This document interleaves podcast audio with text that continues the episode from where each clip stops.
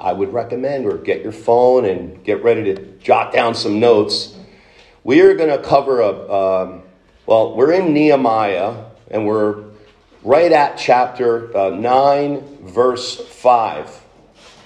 But chapter 9, verse 5, through the end of chapter 9 and through chapter 10, cover one specific idea. And it's such an amazing idea, and it's such an amazing passage of Scripture that it would do, do it injustice if we ju- just were to jump in to 9 verses 5 and start talking about whatever the context is and things like that. I believe it would fly over our heads. So, with that said, what we're going to do today is we are going to give an overview of Nehemiah 5 through the end of Nehemiah, um, I'm sorry, Nehemiah 9 5 through the end of Nehemiah 9 and Nehemiah 10. And we are going to springboard into that overview with a verse from Deuteronomy. And you will see how this connects to these passages. And so next week we will continue and really dig in verse by verse through 9 and 10. But today, I think it's extremely important that we get this concept uh, that we are going to talk about, which I will reveal at the proper time. So, Deuteronomy 7 9 to 11, let's read that. Know therefore that the Lord your God, He is God, the faithful God, who keeps His covenant and his loving kindness to a thousandth generation with those who love him and keep his commandments, but repays those who hate him to their faces to destroy them. He will not delay with him who hates him. He will repay him to his face. Verse 11 Therefore, you shall keep the commandments and the statutes and the judgments which I am commanding you today to do them. And so that's our springboard passage. So today we're going to start out with the concept of truth, handling truth. Now we're probably familiar with those words. You can't handle the truth. They've been made famous by the 1992 film A Few Good Men. The movie actually was based on a real life situation that took place in 1986 in Guantanamo, uh, Guantanamo Bay, Cuba, which several Marines were court martialed for hazing a fellow Marine. Among the film's many stars were uh, Tom Cruise and Jack Nicholson. They stood out for their famous award winning courtroom scene where Cruise, who plays the role of Lieutenant Daniel Kaffee, a Navy lawyer charged with defending these two court martialed Marines, accused of not just hazing a soldier, but murdering him. His name was Santiago. Cruise's character is commissioned to investigate this crime of murder, which was an unofficial disciplinary method called a code red. So when someone called a code red, it was meant to go and just give this guy an unofficial beating. So, in short, the Marines who were ordered to do this on the orders of Colonel Nathan Jessup, played by Nicholson, but the hazing turned into something much worse, which ended up killing this guy, Santiago. So, in the famed courtroom scene, Cruise is cross examining Nicholson, and he demands an answer to the simple question. He was the higher ranking officer. Did you order the code red? He then follows it up with, I want the truth, actually screaming it. There's a big, intense battle going on here. Nicholson then snaps back even louder with his notorious answer You can't handle the truth. Then he went on to obliterate Cruise with some of the most forceful and brilliant dialogue ever in cinema. he sarcastically explains, like only a seasoned military grunt could, how the oath that he took, the covenant that he took to protect our country, sometimes requires actions that may not seem moral to the average person. And because of this oath he took to protect America from its enemies, he's justified to go as far as he needs to ensure the freedom of the country, even if it means committing murder. As he put it, Santiago was a screw up, and the code red needed to be done for the greater good of the nation. Finally, the dialogue becomes even more intense, culminating in Cruise asking and demanding again, Did you order the code red? And Nicholson snaps back proudly, Dang right I did. People often take oaths with good intentions, but oftentimes they fail because of a distorted view of the truth. The character admitted, truthfully, what he did, but he justified it based on his standard of truth of the oath that he took. And that was completely misconstrued. So, one form of oath that we should never take lightly are those that are made before the Lord. In Nehemiah 9 5 through chapter 10, Israel takes an oath to obey the covenant of Moses, what they had, which they had violated. Most of them didn't even know it because they were born in captivity. They hear this covenant being read out, and they go and make an oath to obey the covenant of Moses. Something they've never could ever do in the past. They've always failed, but they thought in Nehemiah that they can do it. So the problem wasn't their intentions. The problem was is they misconstrued this simple truth. Mankind is incapable of following God's commands and laws on his own. Our sin nature is the reason. God's law actually magnifies and stirs up the sin within us. If you don't believe me, try focusing on all the do's and don'ts of Scripture. You'll be miserable. You'll be burdened. You'll be like carrying around a yoke that you could, were never intended to carry because sin is magnified by do's and don'ts. Remember that by the law. Romans 7 11 in verse 13 as well. For sin taking an opportunity through the commandment deceived me. It made me think that I can do this. Why? Because of my sinful flesh. And through the commandment, it killed me, Paul says. And in verse 13, through the commandment, sin becomes utterly sinful. And so we have to focus on handling this difficult scriptural truth. Your heart, my heart, is utterly sinful, and if it weren't for the grace of God, we could do nothing at all to please Him according to His holiness. And that turns our skin inside out in our sin nature, in our human flesh. Only by being born from above, born anew, made a new creature, does that become a joyful reality.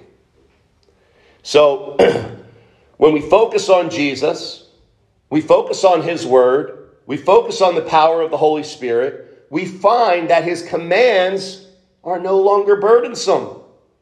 They bring joy.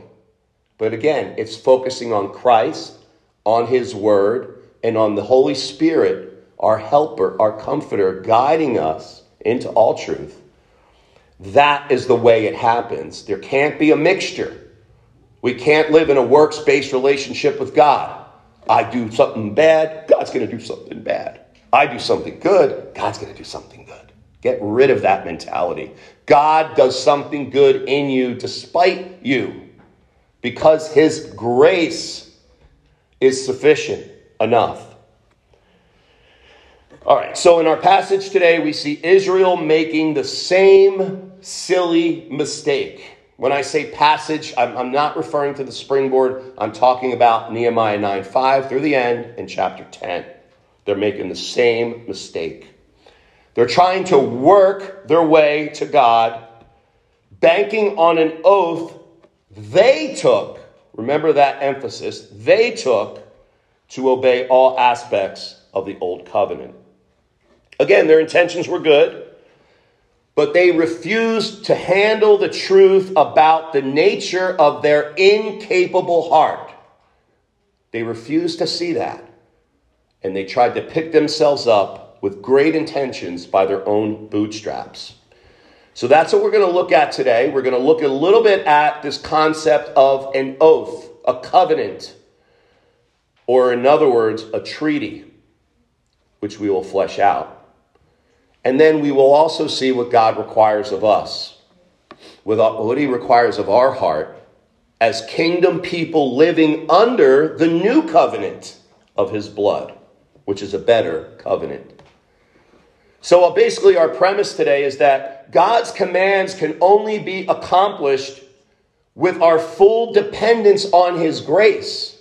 That's the only way it's going to happen and making unrealistic covenants and promises to God puts the focus not on God, but on you and your own strength and ability. so, how did Israel make this unrealistic promise to God in these chapters of Nehemiah? Well, number one, they took an oath to renew not just any covenant or treaty, but the one that is laid out in the book of Deuteronomy. Now, the book of Deuteronomy means second law. It's a treaty of sorts that was given by God. And God always told the Israelites, you can only do this if you circumcise your heart. If you have a new heart, you'll be able to follow this commandment. And they never were able to do that. Surprise, surprise. You and I would never be able to do that. Well, how do we know this is a type of treaty covenant? Well, Deuteronomy's structure, from the beginning to the very first word of the, of the book to the end, is exactly that of what we refer to as ancient Near East treaties of the kings that were in the same area that Israel was in.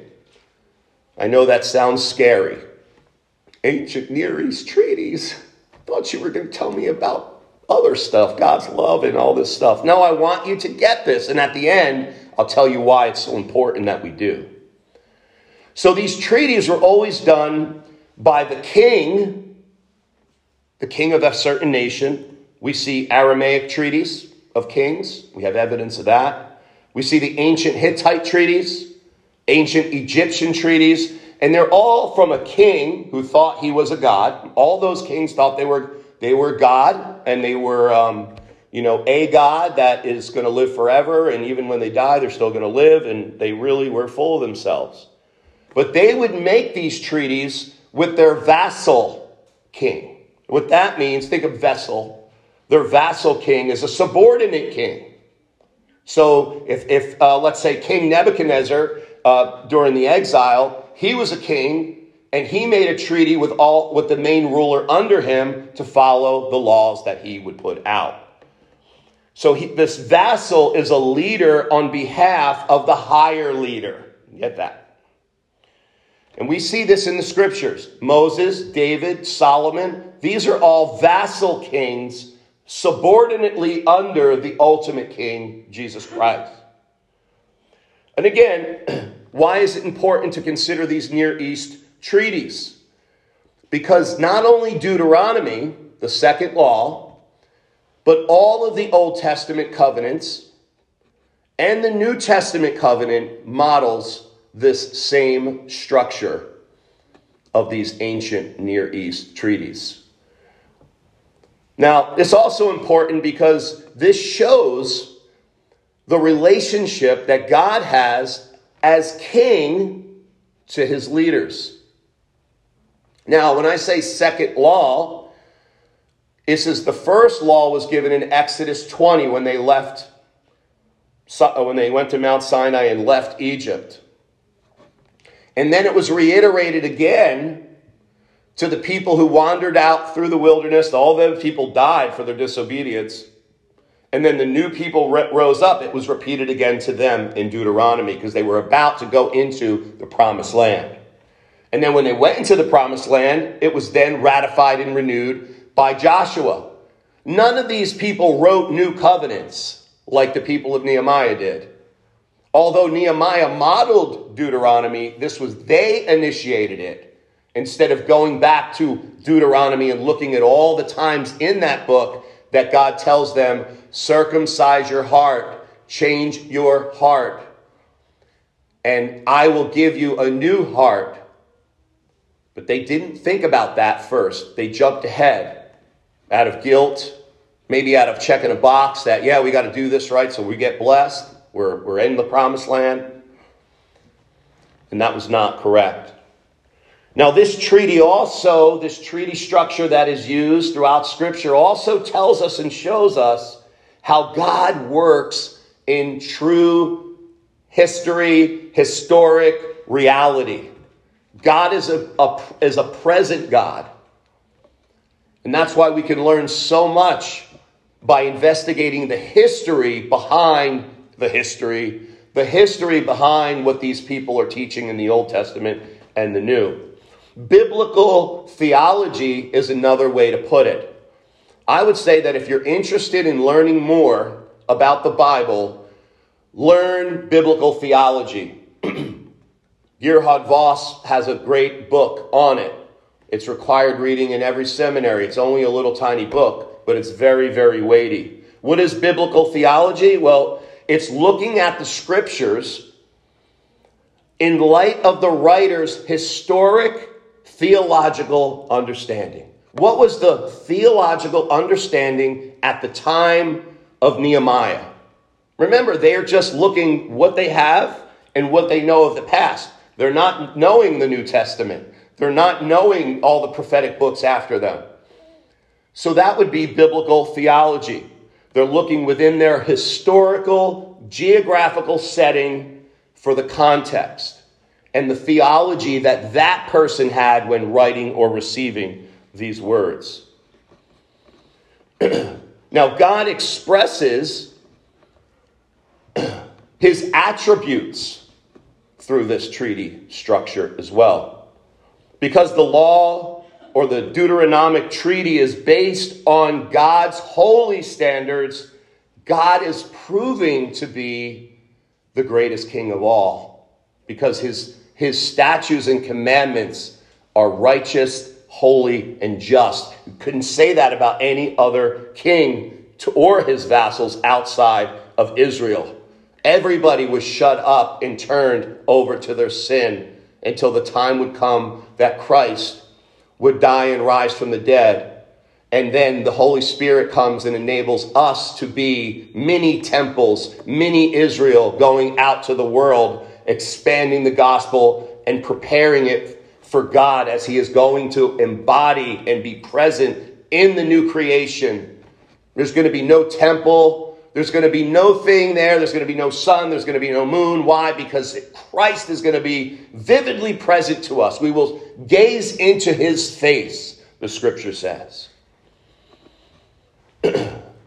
now, these attributes in scripture are expressed by having his leaders use this covenant style treaty, but it infused with truth, justice, and righteousness. And so, this treaty structure that God gave was then emulated and copied by these other countries, or vice versa. Doesn't matter if somebody else had it. Was like, oh, God, you know, is copying off. No, God is in sovereign over everything. Now, see, again, the only difference is that God is the true author, yes, but that again, the Lord is the highest ranking king of all. So, what does this have to do again with our chapters in Nehemiah? The people of Israel were trying to reinstitute this Deuteronomic treaty because that's what they had just heard, remember? in chapter 8. Ezra opened up the law, he gave them the sense of what it meant. The people were like convicted, and, and you know, and then Ezra um, uh, then the leaders came back and they wanted to know more. We want to know more of that, what the law says. And so the Levites and Ezra taught them more. And then they said, well, we got to start celebrating the, these festivals, the Feast of Booths, which they celebrated on the right day. But then we see that the what we believe to be the Day of Atonement, which is in the mandate also in Leviticus and Deuteronomy, likely in Deuteronomy, Deut- uh, Leviticus, we, we believe that they read through Deuteronomy and not Leviticus yet. Because again, it's hard to study a whole book verse by verse. but they were they were convicted by this, and then they said, you know what, we're gonna we're gonna write out an, a, a whole entire treaty for ourselves, and we are going to commit to God to do everything. We're going to sign an oath. We're going to seal it in blood. And they had hundreds of people sign it.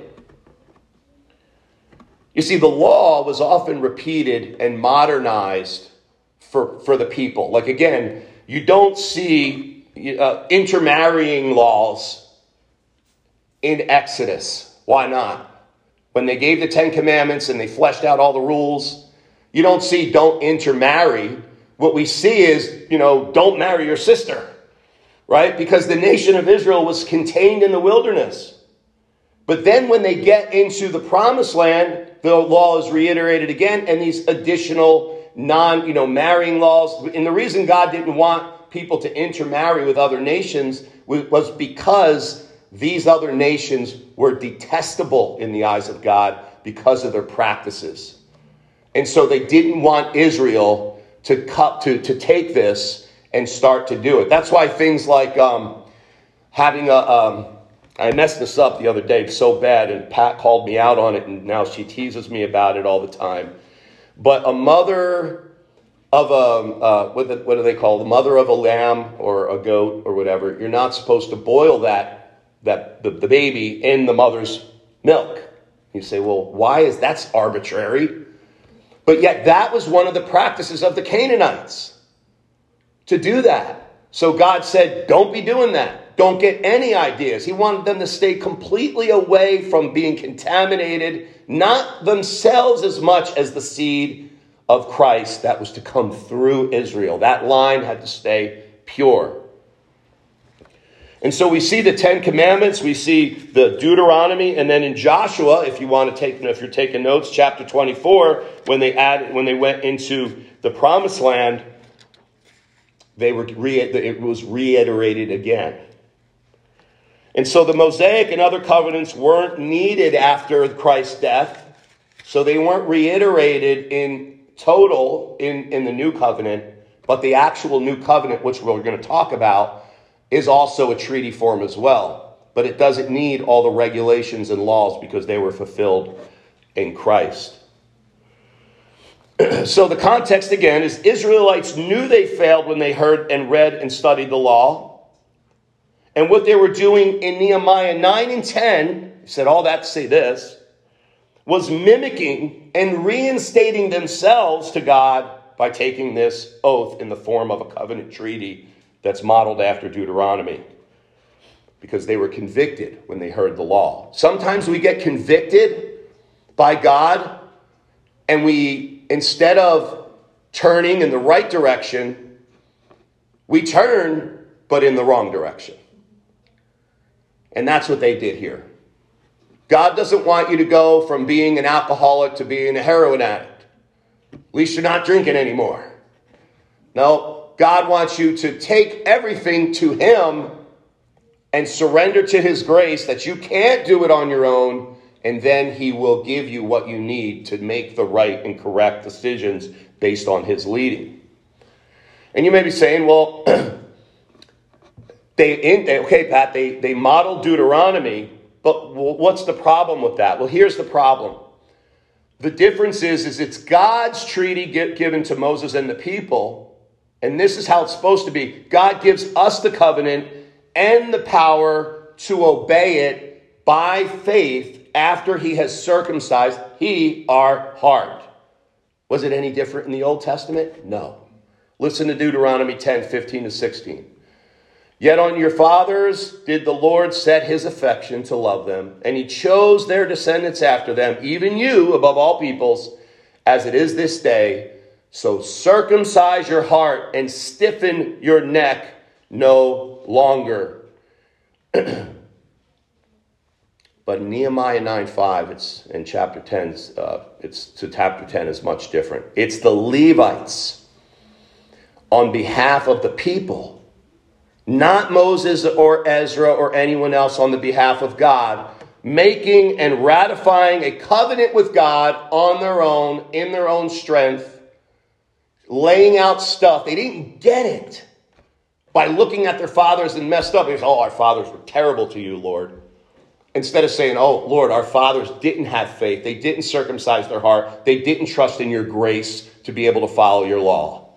That's got to be the top button buttoned on your shirt, or else they all are off track, right? If you button the top, the second. You have to start with a circumcised heart from God, a new heart from God. And then you realize His grace. And then you rest in that. And then you say, Yes, Lord, I can't do it, Lord, but when I'm weak, I'm strong. I'm surrendered to you, Lord. I'm giving you and laying down my life as a living sacrifice to you. I'm not going to say, Lord, from now on, I'm going to, I'm going to, I'm going to go to church, and I'm not even going to, I'm going to go to Sunday school. And if you really want to stretch Lord, I'm going to actually show up at 11, not 11:10. I'm going to be there.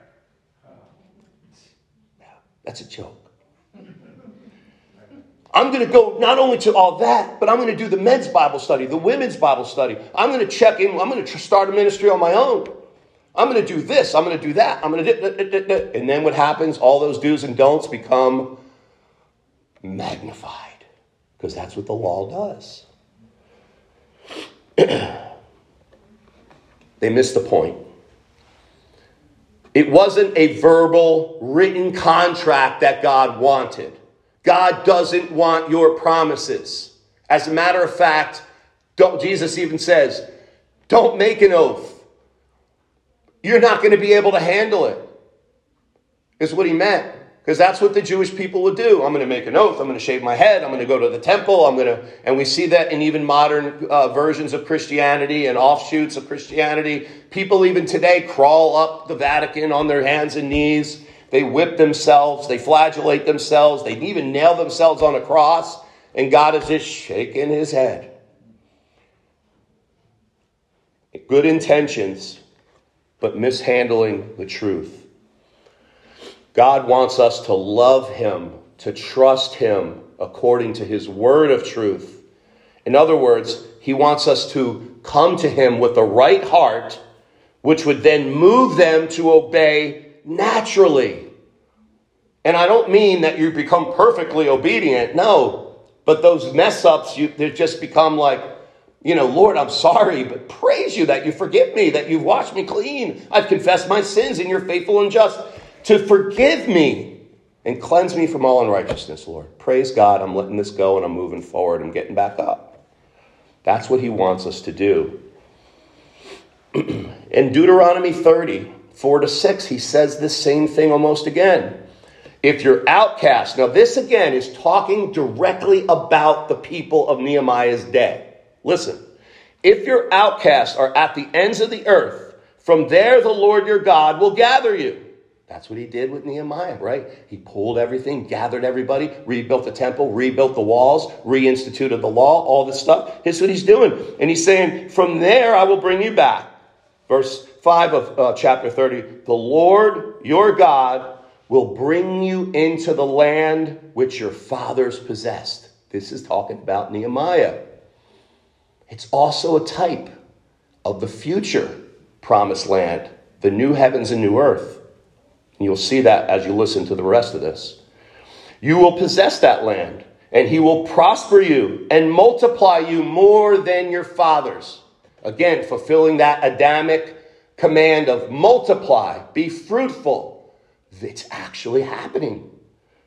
Moreover, the Lord your God will circumcise your heart and the heart of your descendants, that's us, to love the Lord your God with all your heart, with all your soul, so you may live. It's all about God and His glory.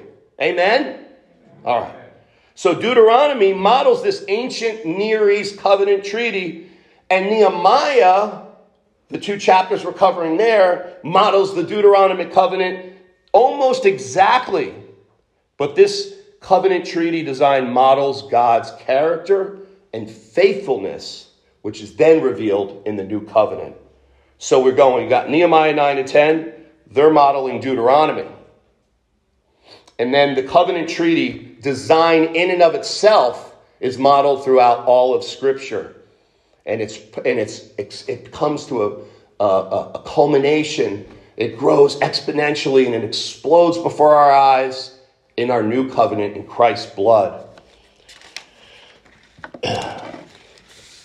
So, how does this apply to us today? This whole idea of this covenant, of this works based covenant, the structure, and all those things. Well, first, and I want you to really think about this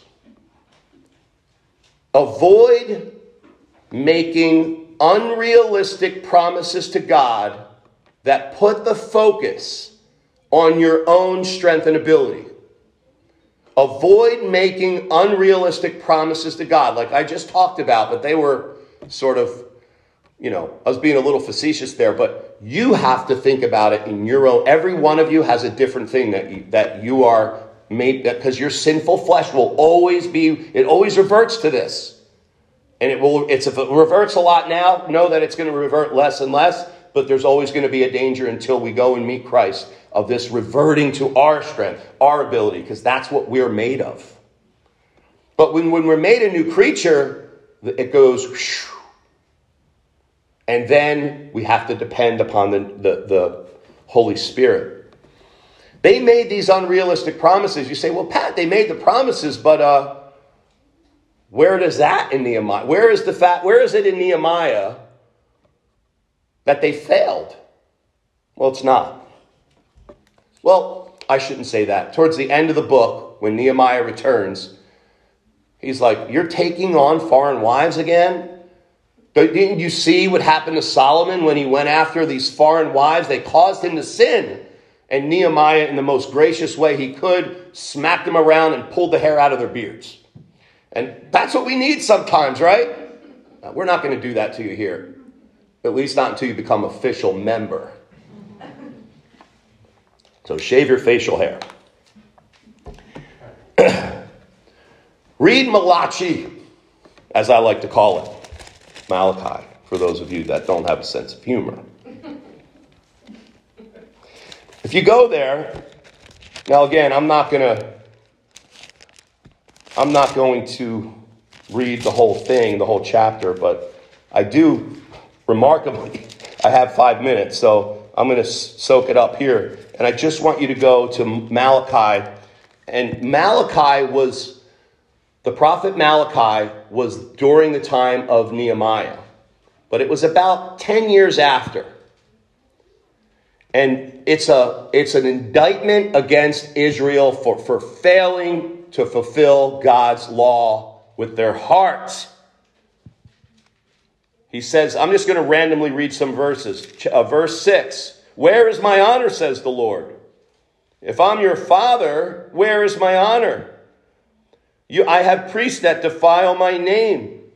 You are presenting defiled food upon my altar. You present the blind for a sacrifice. They weren't allowed to give any blemished animal, but they would have all these healthy animals and they would go, um, that one's blind, let's sacrifice that. Instead of giving their best to God. They uselessly kindle fire on my altar. I am not pleased with you, says the Lord. I will be great among the nations, but you are profaning my name. It's only four chapters long. You've turned aside from the way. You've caused many to stumble by the instruction. You have corrupted the covenant of Levi. Why do you deal treacherously with each other, profaning the covenant? Judah is an abomination. Why are you divorcing your wives? What they used to do is, is they would once they're they were getting older as men, and once their wives got older, they would divorce them and then marry younger ones. And God hates divorce. You forgot the wife of your youth.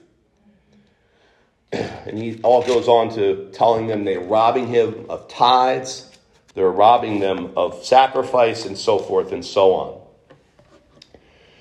And so we go through Malachi and see. You see, we often fail to internalize the alarming and uh, importance and seriousness of covenants, especially the new covenant treaty in Christ. Now, what is this new covenant? Well, we see it in the Old Testament in Jeremiah 31. This is the covenant which I will make with the house of Israel after those days.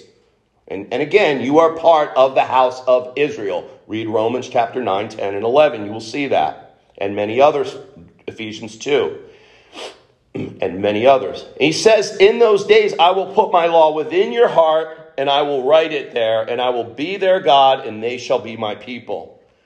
Ezekiel 36. Ezekiel, okay, this is before Nehemiah.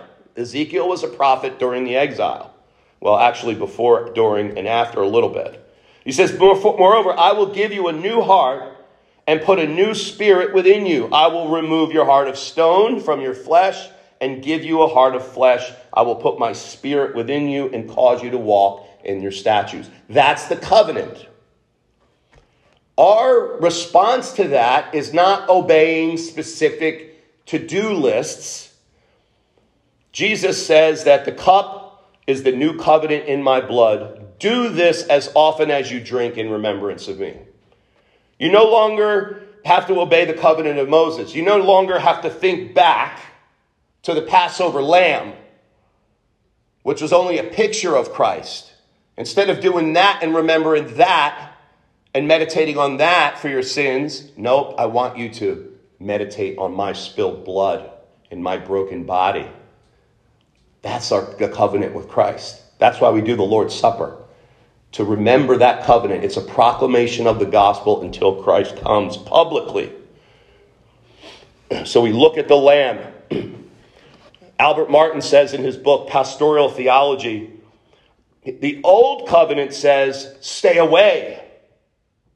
Only the sanctified holy priest who needs to come in with a sacrifice to him for himself. Stay away from the daily sacrifices. All the sacrifices were down, done in the outer court and then brought into the Holy of Holies. Stay away. But the new covenant tells us just the opposite. Come near. Enter into the throne of grace. Come to me, all you who are weary and heavy laden, and I will give you rest. Take my yoke upon you and learn of me. I'm meek and humble. It's a yoke of joy and of easiness this, like, it's like contradictory, right? A yoke that's easy, Jesus has given us. And our covenant badge isn't the Torah, but rather our faith in Jesus Christ. That's why we can go and say that every tongue, nation, tribe, and language can come into the, the, the, that throne room. Everyone can come in because we share not in a heredity of, of genealogy, we share not in, even in the same language, but what do we share? What's our common bond? Faith in Jesus Christ. And that's what we have to do. Paul says in Galatians 3:11, "No one is justified by the law in the sight of God. It's evident that the just shall live by faith." This was the same in the Old Testament. But their sinful heart and their inability prevented them from understanding it. They were puffed up. Habakkuk says in 2 4, Behold the proud, his soul is not upright with me, but the just shall live by faith.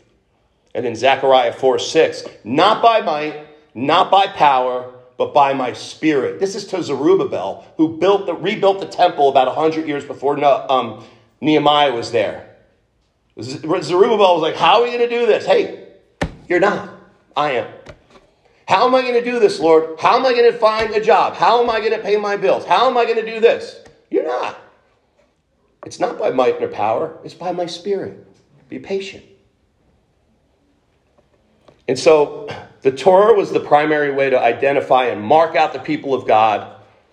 But they still had to believe in God. They had to have faith in His grace for their justification and power to obey. They were never justified by obeying the whole law because nobody could do it. That's why they had to sacrifice every single day and spill blood. Again, think about the do's and don'ts. They become burdensome. It's like we're, we're going through the Lord of the Rings in, you know, 15 minutes a day. And I love that whole series. The, I made it through the first three Hobbits, and now I'm going in uh, the Fellowship of the Ring, and I'm halfway through the next. But I, I love the, all the biblical parallels in that whole thing. Tolkien was obviously a Christian, as you know. If you, and if you don't, now you know. But it's like the Ring of Power. Remember who got the ring of power? Smeagol. But who did he turn into? Gollum. And that's like the law, the do's and don'ts. It will wear you down, it will grind you down. Because the law and focusing on it only magnifies and makes sin grow stronger. So focus on Christ, on the gift of God, Him, His grace, His mercy. Okay, so next week, what we're going to do is we're going to begin to flesh out 9 5 through chapter 10, highlighting the covenantal historical content and correlating it and how we have to live under the new covenant.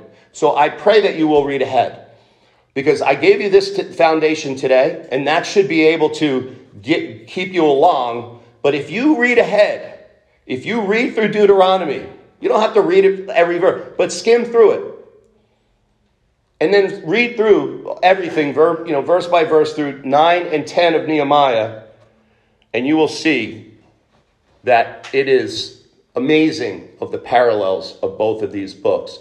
9 and 10 of Nehemiah is like a mini Deuteronomy. The only difference is, is they were doing it on their own strength, and God gave the law in Deuteronomy and before. So here's the challenge. Here are some hints as you're looking through. And those of you that are real Christians will write these down. Number one, you will see this is the covenantal structure, the preamble. That's in the very beginning. Who's writing it and on whose behalf are they writing? Number two, you will see witnesses. Who are the legal witnesses of these treaties? You'll see the parallels in both. If you don't do Deuteronomy, at least look for this in Nehemiah 9 and 10. Stipulations of undivided allegiance.